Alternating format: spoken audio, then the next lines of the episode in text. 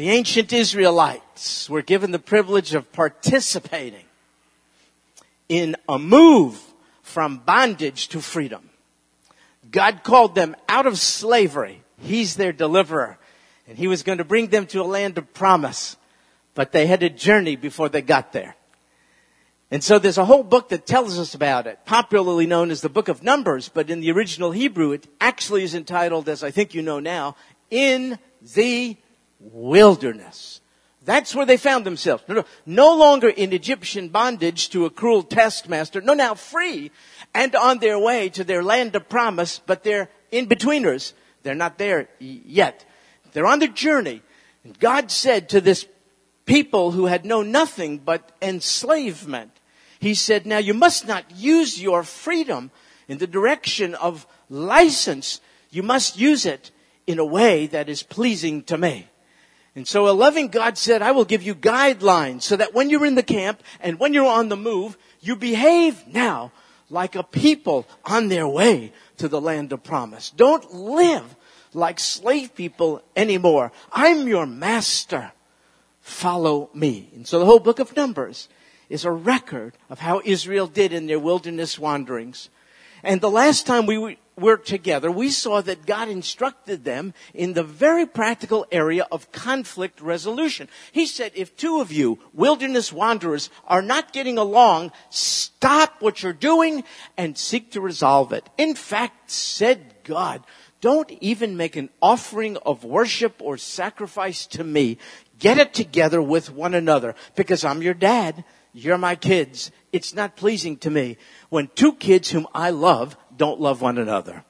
And God essentially said, and that kind of interpersonal conflict can infect the whole faith community. So God said, you gotta work it out. Now tonight there's a text of a most unusual kind, but the theme is this. It's a specific area of conflict which God said has to be worked out, and it's conflict in a marriage. So now we're going to see early on in Israel's wilderness wanderings on their way to the land of promise, we're going to see the emphasis God puts on wholeness and healthfulness between parties to a marriage. It's as if God thinks that partnership is so important that if it isn't dealt with and worked out right away, the whole faith community will suffer. So this is what the text tonight addresses, specifically jealousy in a marriage and adultery by one or more partners to the marriage. It is not a pleasant topic tonight, I warn you, but we must deal with the scriptures as God gives it. So this is the next passage, and it is in Numbers chapter 5, uh, beginning in verse 11. We left off at verse 10 last week, so we pick up in verse 11 today.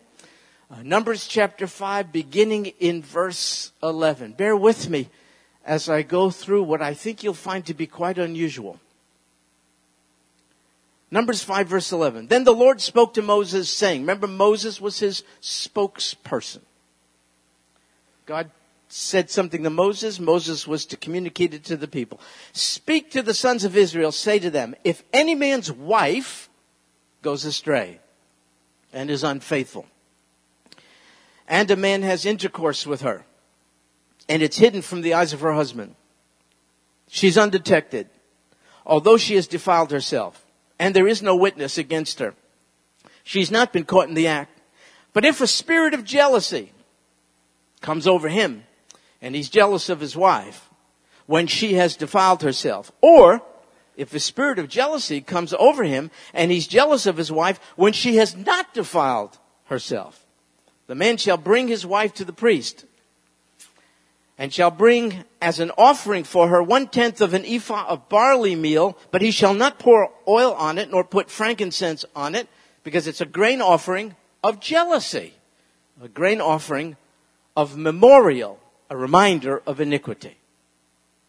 So here's the procedure. If a man was somehow aroused to be jealous, to be suspicious of his wife's fidelity, He was to resolve it by bringing her to the priest, which in essence was to take her, the whole matter, before God, to adjudicate it.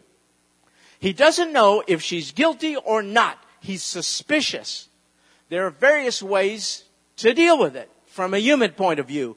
God said, do it this way. Bring her to the priest and make an offering of barley, but do not include in it oil or frankincense. Why? Those ingredients which are typically associated with a barley offering in the Old Testament represent sweetness, a sweet savor. But there's nothing sweet about this procedure. Uh, this is the bitterness of evaluation of the morality of a man's wife. So this is not joyous. This is not pleasant. Make the offering on her behalf, says God, but do it without frankincense and without oil. In fact, it's a jealousy offering. The offering is designed to bring to the fore the legitimacy of the man's suspicions. And so it's kind of a device to enhance the guilt or innocence of the alleged adulterer. Therefore, don't put sweet things in the offering, is what it says here. Now, verse 16. Then the priest shall bring her, the woman, near and have her stand before the Lord. It's not a trial by peers. Have her stand. It's at the tabernacle. The priest acting as God's representative, she's standing before the Lord. And the priest shall take holy water. What makes it holy? Maybe the source from which the priest gathered it. From perhaps the holy of holies in the tabernacle. Maybe because it was placed in one of the vessels used for tabernacle ministry. Took on a character of holiness. So the priest shall take holy water in an earthenware vessel, and he shall take, notice, some of the dust that's on the floor of the tabernacle and put it in the water. It's a mixture. You have the water, which came from the tabernacle, and in it is placed dust, which came from the tabernacle. It's rather unusual, for sure. I'm telling you, these are symbols of the presence of God. You see, the whole matter is going to be decide, decided. It's not trial by fire. It's not trial by jury or by one's peers. God is going to bring out uh, the veracity uh, of the accusation or not. She's going to be determined to be guilty or innocent at the hands of God. And so these elements are a reflection of the holy presence of God. Verse 18. The priest shall then have the woman stand before the Lord and let her, let the hair of the woman's head go loose. This is not a sign uh, of her culpability and guilt because that's not been determined yet, but it is a sign of her submission to the proceedings. She wants the truth to be known. It is a sign of her yieldedness to the divinely mandated proceedings. It is a sign of the seriousness with which she is participating in the proceedings. And the priest is to place the grain offering of memorial in her hands. It's the grain offering of jealousy. And in the hand of the priest is to be the water of bitterness that brings a curse if she's guilty.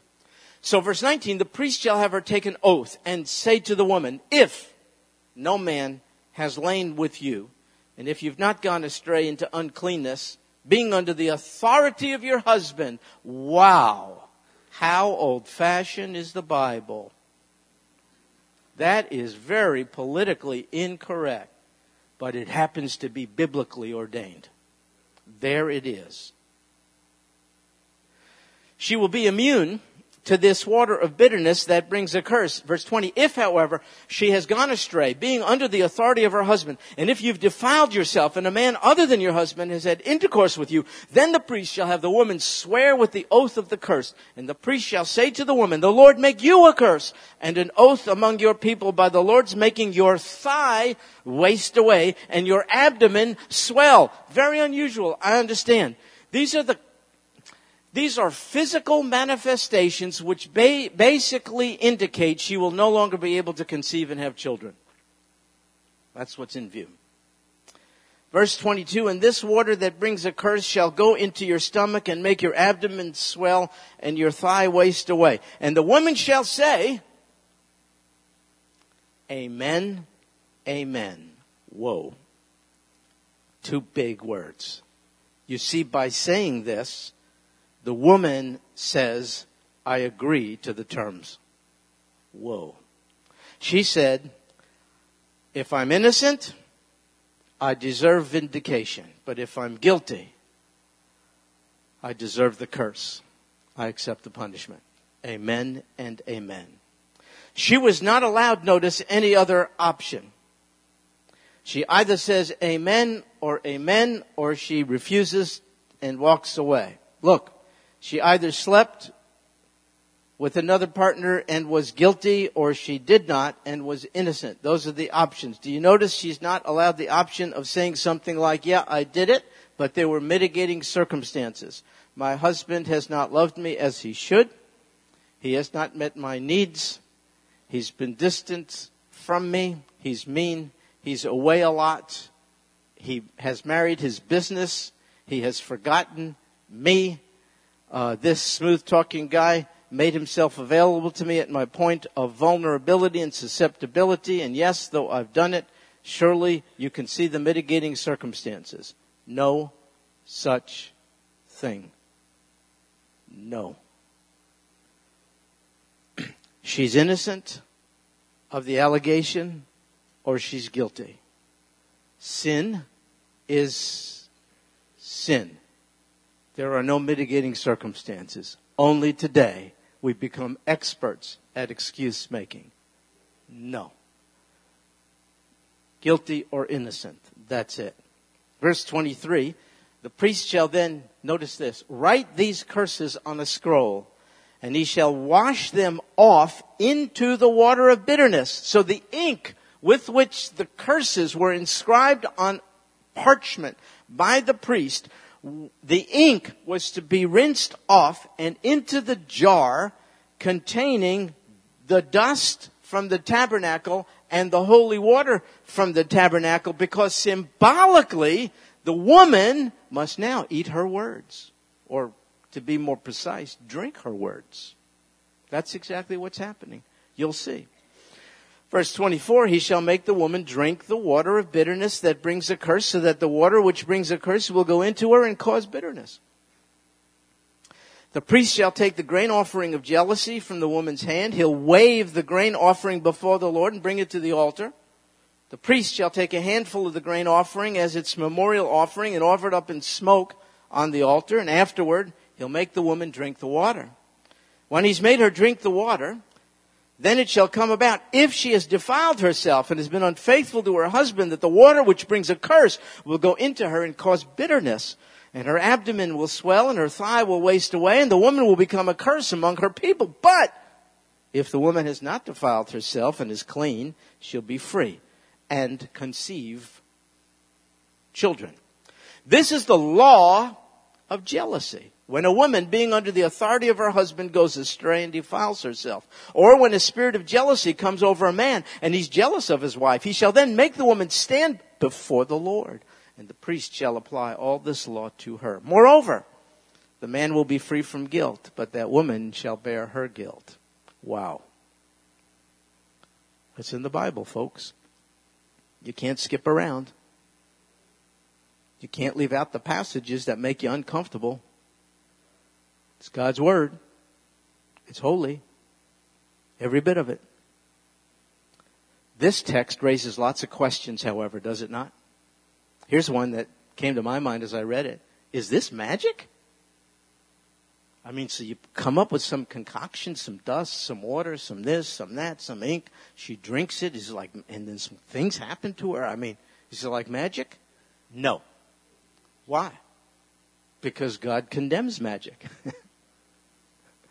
He condemns all this occultic wizardry. No. So then what is it? It's a sovereign God using this procedure. This means to make truth known. He can do anything he wants, but it's not magic. But here's another question that came to mind. Why is it only the woman who's getting beat up? I mean, it takes two to tangle, right? You can't commit adultery with yourself. Where's the guy? We don't know. That's the deal. But I can tell you this by reading in other places, we call it Torah. This is the first five books of the Bible. The other places in the Torah say, in the event of uh, adultery, both parties to it, what's the penalty they experience? They're stoned. So I can only uh, imagine that what's implied in the absence of the man is they don't know where he is. But this raises another question. Why is all this focus on the woman? Why doesn't, I mean, what if the woman, what if the wife suspected her husband of being unfaithful? Why is it only the woman? I mean, didn't she have the same recourse as he did? Could I tell you something? No, she did not. Now, the fact that this is going to be hard to swallow shows you and me how far we've drifted from the biblical perspective. I'll tell you why she doesn't have the same recourse that he did. It's because before God, the lines of authority are entirely different. The woman is under the authority of the man, and the man is directly answerable to God. It's not that God would condone adultery and unfaithfulness on the part of the man. It's just that God has his way of making the man directly accountable to him. But in this case, the woman is accountable. It's chain of command to the husband as God's provided covering over her. Now, boy, oh boy, even as I say that, I just hear the world laughing their head off. It shows us how far we've drifted from the wisdom of the all wise God. Nobody is more important than another. No gender is more important than another. No one has more value than another. But God has role differentiation in the home, and He knows best. And today, in this day and age of equality, oh, so called equality where everyone does the same thing, come on. Men are supposed to be men and women are supposed to be women. That's not very profound, is it? It is a different line of authority. That's what it says. But then this whole passage led to this question. Okay, so this is in the Bible, but why don't we do it today? Why don't we do this procedure today? I'll tell you why. This will help you, I think. Uh, it helps me. I hope it helps you in studying the Bible you have to see that there's a difference between biblical practices and biblical principles. Did you know that not all biblical practices are meant to be repeated in every age? They're not. But all biblical principles are. So there are lots of biblical practices which you know yourself you're not practicing anymore. And you don't, for instance, I'm looking around the room here, and I don't see too many women with their heads covered. Why not? It says that in the Bible. Don't get nervous. By default, you are distinguishing between biblical practice and biblical principle. That is a biblical practice which in its cultural time meant something. If a woman came into a worship environment and her head wasn't covered, it would sort of mean, I'm in rebellion and I'm on the prowl for another man. It's a sign of flirtatiousness for crying out loud. Today the equivalent would be a woman coming in with, I don't know, some short skirt or some, I don't know, whatever women do to be on the prowl. I, I I don't, I don't know what you, but so, so the, the practice doesn't exist in there, but the principle, the principle is when you go to worship, dress, conduct yourself in such fashion that you don't call undue attention to yourself. Fit in so that people can undistractedly make their offering of worship to the Father, not be looking at you so much. That's kind of the. All right. So here you have a biblical practice. It was a practice, a procedure given to ancient Israel thousands of years ago during their wilderness wandering, but it is not to be repeated. But the principle behind it has never changed because the moral, ethical character of God is unchangeable. Now, what is the enduring principle then behind this temporary practice?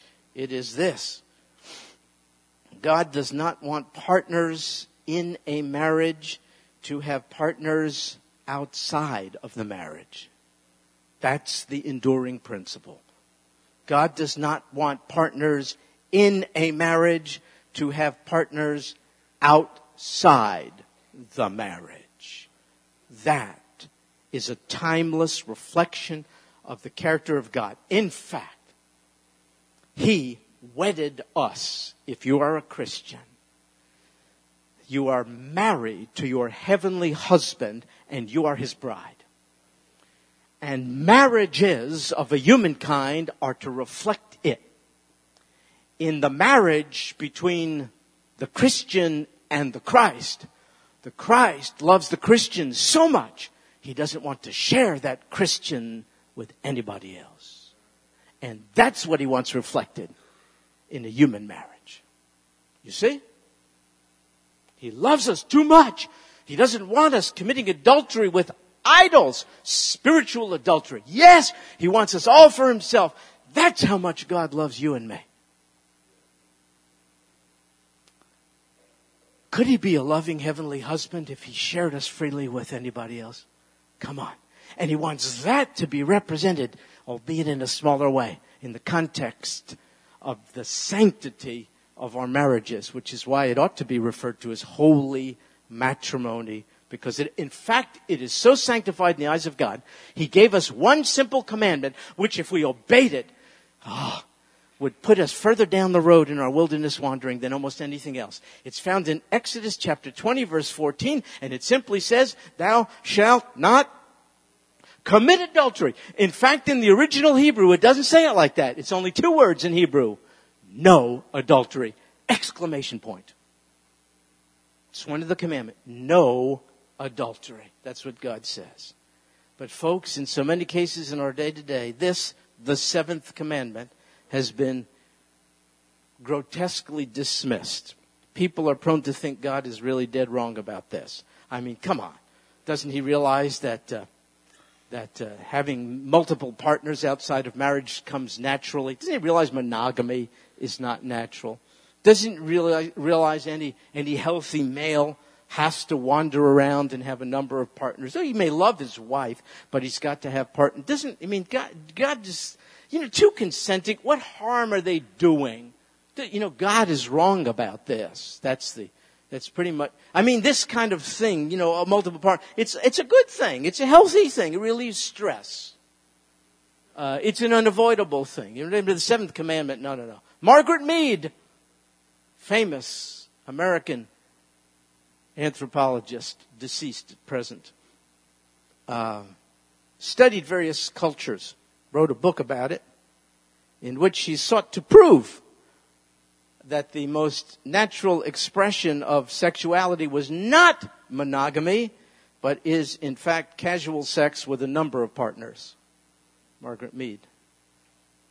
In fact, she clearly stated in one of her books, she stated that her underlying goal in her studies was to challenge the narrowness of the Christian position on the subject.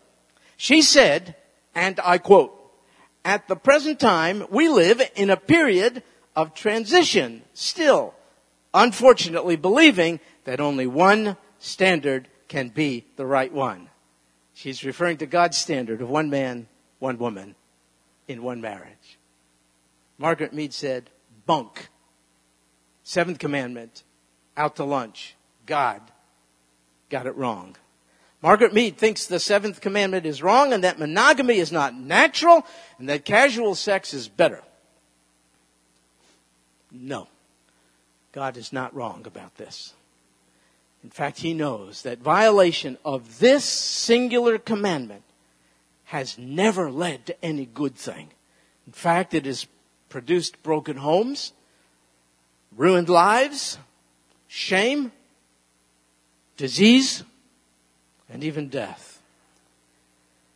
Infidelity by God's people, people on their wilderness journey, infidelity on the part of God's people is not secret from Him. There is no such thing as a secret sin. it is not private. And it is not merely between two consenting adults. In fact, it has a pervasive effect on the entire community of faith. That's why God wrote what he did in this particular text. He said, no adultery. The ceremony which we have read about, which is so strange, notice it was meant to be strange, odd, otherworldly, horrifying. It was an attention getter. Was meant to stir up the onlookers because it was public, folks. And it was meant to stir up all the onlookers with regard to the seriousness of the matter of infidelity and even behavior giving rise to suspicion of infidelity. Avoid it like the plague. The ceremony was public here. It made the entire community aware of the evil of adultery of the seriousness of this so-called secret sin. The existence of the ceremony was itself an incentive to every onlooker to pursue the faithfulness God requires in marriage. You see, it's His idea, marriage. We didn't come up with it. We never would have arrived at it. God came up with this idea. He came up with the idea of one woman bound together with one man in a covenant, not contract, covenant bond that is to have no end. And the seventh commandment, in essence, says, don't tear apart what God has put together. That's what he says. God sanctified marriage. He set it apart as a special relationship between husband and wife. And so he says this in Hebrews chapter 13 verse 4. Perhaps you're familiar with this. Let marriage be held in honor among all. It is ceasing to be. Do you know that? It's ceasing to be held in honor. Let the marriage bed be undefiled, for fornicators and adulterers God will judge. That's what it says. So you see, folks, God didn't merely create marriage, He did more. He sanctified it. In other words, He set it apart. He drew lines around the marital bed. Adultery crosses God given lines. Now, why did God you may wonder, restrict sex to marriage.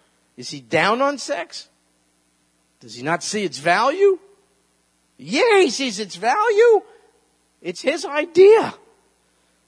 The lines, the very lines he drew around sexual relations, those very lines reflect the value he places on it. You see, what you value, you protect. Society is preoccupied today with sex, but it doesn't value it. You see, if you value something, you restrict its use. But today, if it feels good, do it. No restrictions. Sex is actually devalued by those who participated outside of God's bounds. Do you know before we were Christians, this is one of the cool things about being a Christian. Before we were Christians, we had no idea what God thought. We did not have the mind of Christ. One of the things you get saved from is moral stupidity. You get, you get God's MI, his MIQ, his moral intelligence quotient when you get saved. You get the mind of Christ. And that's a good thing. because we need his mind on sex and on marriage because we would come up with all kinds of uh, other things that don't reflect the wisdom of Almighty God. Now we have the thoughts of Christ. And God has made very clear in the scriptures what he thinks about marriage and sex.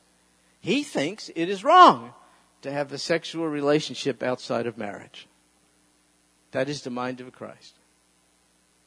Either before or during sexual relations outside of marriage. The mind of Christ says, no, don't do it. So what that means is you and I have to work really, really, really, really hard at shedding the prevailing worldly, societal, cultural view of sex and marriage. Because we're inundated by the thinking of the world, which is absolutely opposed to the thinking of Almighty God. For instance, a Newsweek poll way back in 1996 found that of the five shortcomings a politician may be guilty of, including taking drugs, uh, cheating on income taxes, an affair was the least likely to cause people to vote against that person. Ain't that something?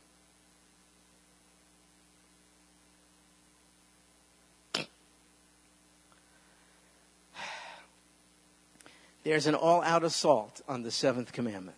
It is scorned, it is ridiculed, it is belittled, it is considered outdated, archaic, and old fashioned. In fact, we hear so much about two consenting adults that if we're not careful, we're going to begin to consent with that foolish thinking and accept it as being natural and normative, and it is not.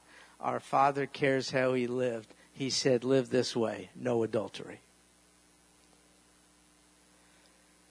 Do not be flexible about the seventh commandment. God is absolutely inflexible about it. He wants 100% sexual purity. The commandment is clear. Two simple words from God no adultery. And I got to tell you something, folks. We would have absolutely no clue what's right or wrong apart from God's revelation of what's right and what's wrong. You can be well educated, you can have a high IQ, and yet you can still be dead wrong about what is right from God's point of view. For instance, there's a lady named Louise DeSalvo who wrote a book called Adultery. And in it she said, here's a quote, perhaps adultery makes evolutionary sense. Perhaps it is a pesky way our species guarantees its survival. Another very intelligent man named David Barash co-authored a book with his equally intelligent wife named Dr. Judith Eve Lipton. The book is called The Myth of Monogamy. He said, when it comes to human beings, there's absolutely no question about monogamy being natural. It's not. That's what a real smart, educated guy said. But I think Father knows best. And Father said, no adultery. That's what he said. A Gallup poll of 1,025 adults taken in 2008 indicated that 54% of Americans know someone who has an unfaithful spouse. 54%. That's more than twice the rate of a similar study done, it was a Harris poll done in 1964, which indicated 24% of those polled knew someone who had an unfaithful spouse. So from 1964, 24%, 2008, 54%, now everyone's doing it. No, they're not. No, they shouldn't. Statistics do not determine what is morally correct. God dictates what is morally correct. He said no adultery. Now I give you these statistics, but I got to tell you, let me just give you God's numbers. Here they are. One man joined to one woman, and the two becoming one flesh. Those are God's numbers. It doesn't change in time. Don't cave in. You have the mind of Christ. I'm not talking to the world out there. Why? I'm only talking to those in the camp. We're in the wilderness journey. And God's only talking to those in the camp. He's saying, I freed you. Now let me tell you how to live. Live this way. That's what he said. Are you a Christian? You, if you are, are now free to live life your Savior's way. You now have the mind of Christ. Please let your mind be informed by His mind, His will, once hidden from you, now revealed to you and to me. Do things our Father's way. Why? He loves you. He wants what's best for you. And He knows what's best for you. As part of the procedure which we, the unusual procedure we just looked at in this text, this suspected adulteress, this lady, had to drink from a bitter cup in which was dust mixed with water. Then the priest had her assent to this oath. If you are guilty, the Lord make you a curse. This procedure in the Old Testament makes even more meaningful, I think you will agree, the words of the Apostle Paul in the New Testament, uh, particularly to the Galatians when he said to them, Christ redeemed us from the curse of the law, becoming a curse for us. Undoubtedly, there are some here who have violated the seventh commandment. Come back. But I don't mean just here. I mean to the Lord. Christ redeemed you from the curse of the law by becoming a curse for you. You don't have to drink of the cup of bitterness as did that lady in the Old Testament. For the Lord Jesus drank of the cup for you. Father, let this cup pass from me. Nevertheless, thy will, not mine, be done. And the Father said, drink the cup of bitterness for all of these people. Ones who have violated the seventh commandment and others as well. I'm a little burdened by the text which we spoke of tonight. It's not uplifting and it doesn't delight the heart necessarily. And it could have the tendency of cause some of you here to leave carrying through your wilderness journey an unnecessary burden of guilt. When you could say, Lord Jesus, forgive my sin. Carry the load of my guilt on your shoulders. You who were pierced through for me. You who participated in the cup of judgment and crucifixion and humiliation for me. You who satisfied the righteous requirements of the law for me, a lawbreaker. Lord Jesus, thank you for drinking of the cup of judgment for me. I accept what you did for me. I accept you as my Savior. You who drank the cup of crucifixion in my stead, in my place, as my substitute. You saved me from that deserved fate. You are my Savior today. Come into my heart, Lord Jesus. I must be cleansed. Cleanse me by your shed blood. Though my sins are as scarlet, you could make them white as snow. Through your scarlet shed blood. Oh God, come into my life so that I could go forth from this place with head up and shoulders back, just as if I had not sinned. Free to continue the journey to my place of promise as well. But from this day forward, sinning no more. Sinning no more. Under the reins, no longer of a cruel taskmaster, but of a benevolent Savior who knows what's best. Free now to do things His way. Free now to navigate the turbulent waters of this wilderness journey with you as my guide until the time when I follow you straight into the land of promise, the place of promise, heaven, when the battle I have between my way and your way is no longer there.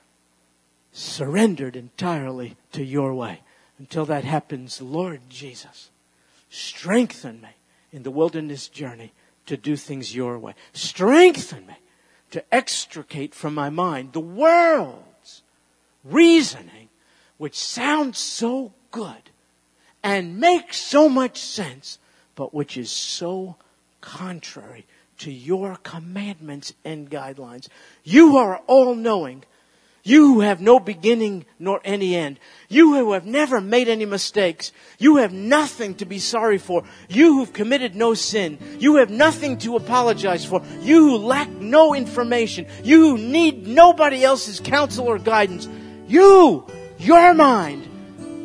That's what I am to follow, not worldly ways. Thank you for freeing me from it so as to walk in your ways.